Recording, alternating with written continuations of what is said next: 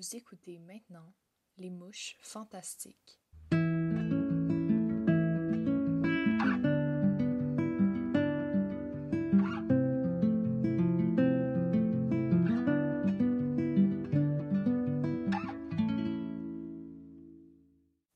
Épisode 1 L'histoire de la communauté à Montréal. Pour pouvoir comprendre comment on s'est rendu ici, il est important de revoir le passé.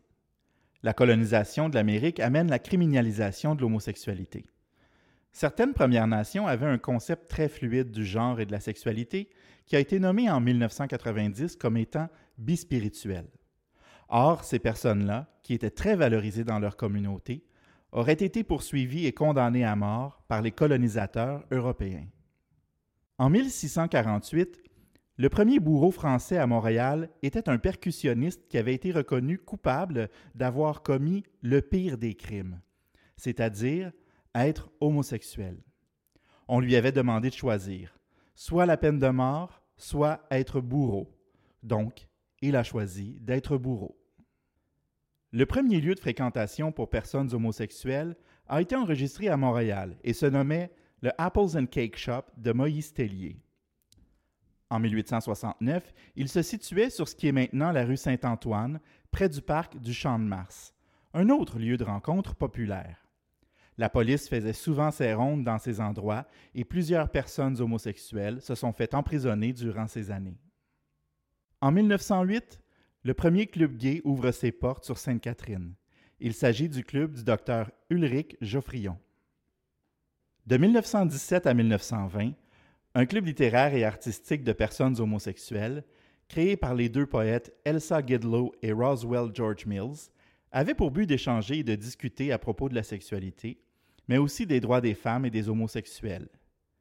Yell lisait les écrits de Havelock Ellis et d'Edward Carpenter, puis rédigeait des poèmes sur l'identité gay et lesbienne ou des éditoriaux politiques anti-guerre dans leur revue littéraire Les Mouches Fantastiques. Leur première publication, parue il y a 103 ans, est devenue la première revue abordant ouvertement des sujets homosexuels en Amérique du Nord.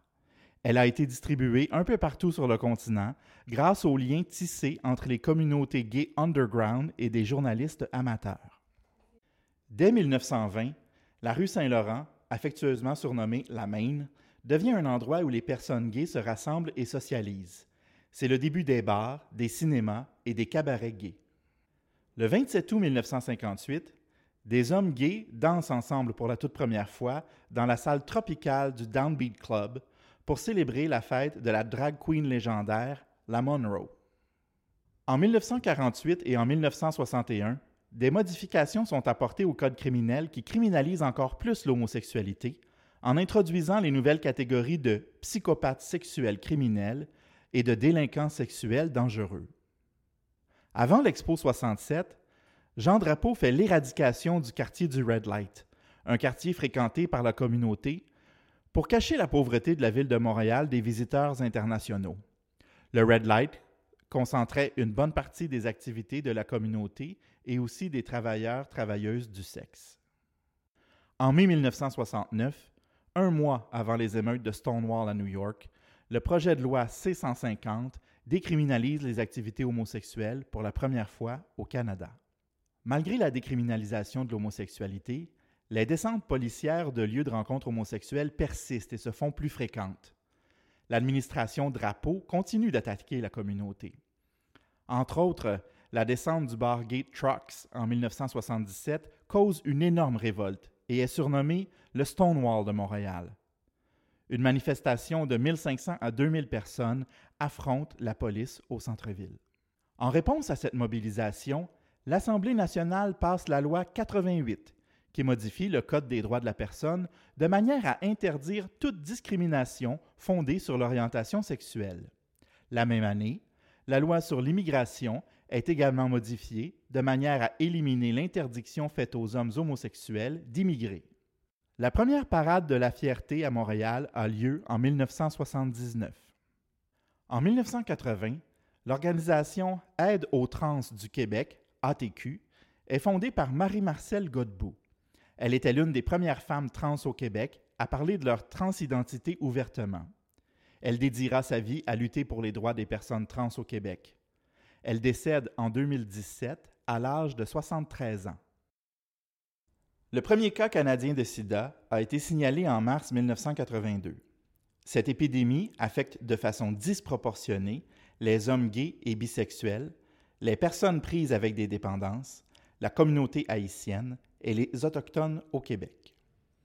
Plusieurs s'organisent entre eux pour sensibiliser et aider à prévenir plus d'infections, puisque le gouvernement et les autorités médicales se désintéressent de leur cause.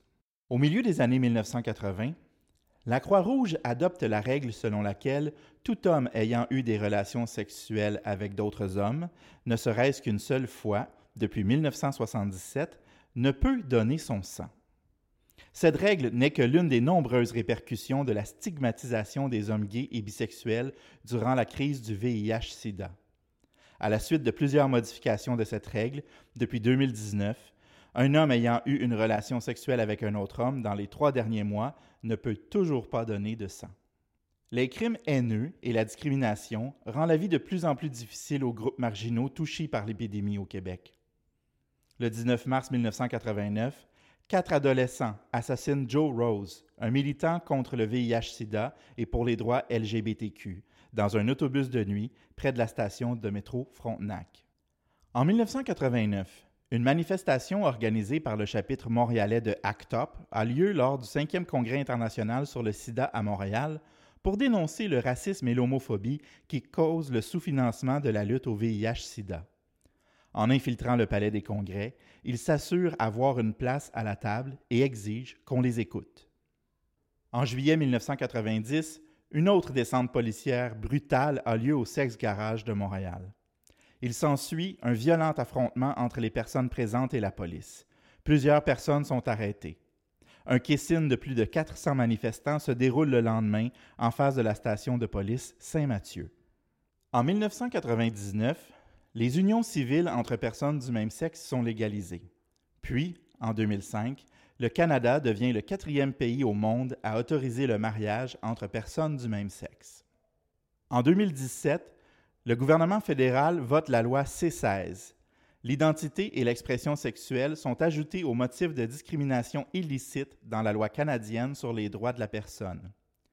Il est donc maintenant illégal de discriminer une personne sur la base de son identité ou de son expression du genre. Par contre, les personnes trans, non-binaires et genderqueer font encore face à la discrimination dans les emplois et le logement et elles sont plus susceptibles d'être victimes de crimes haineux.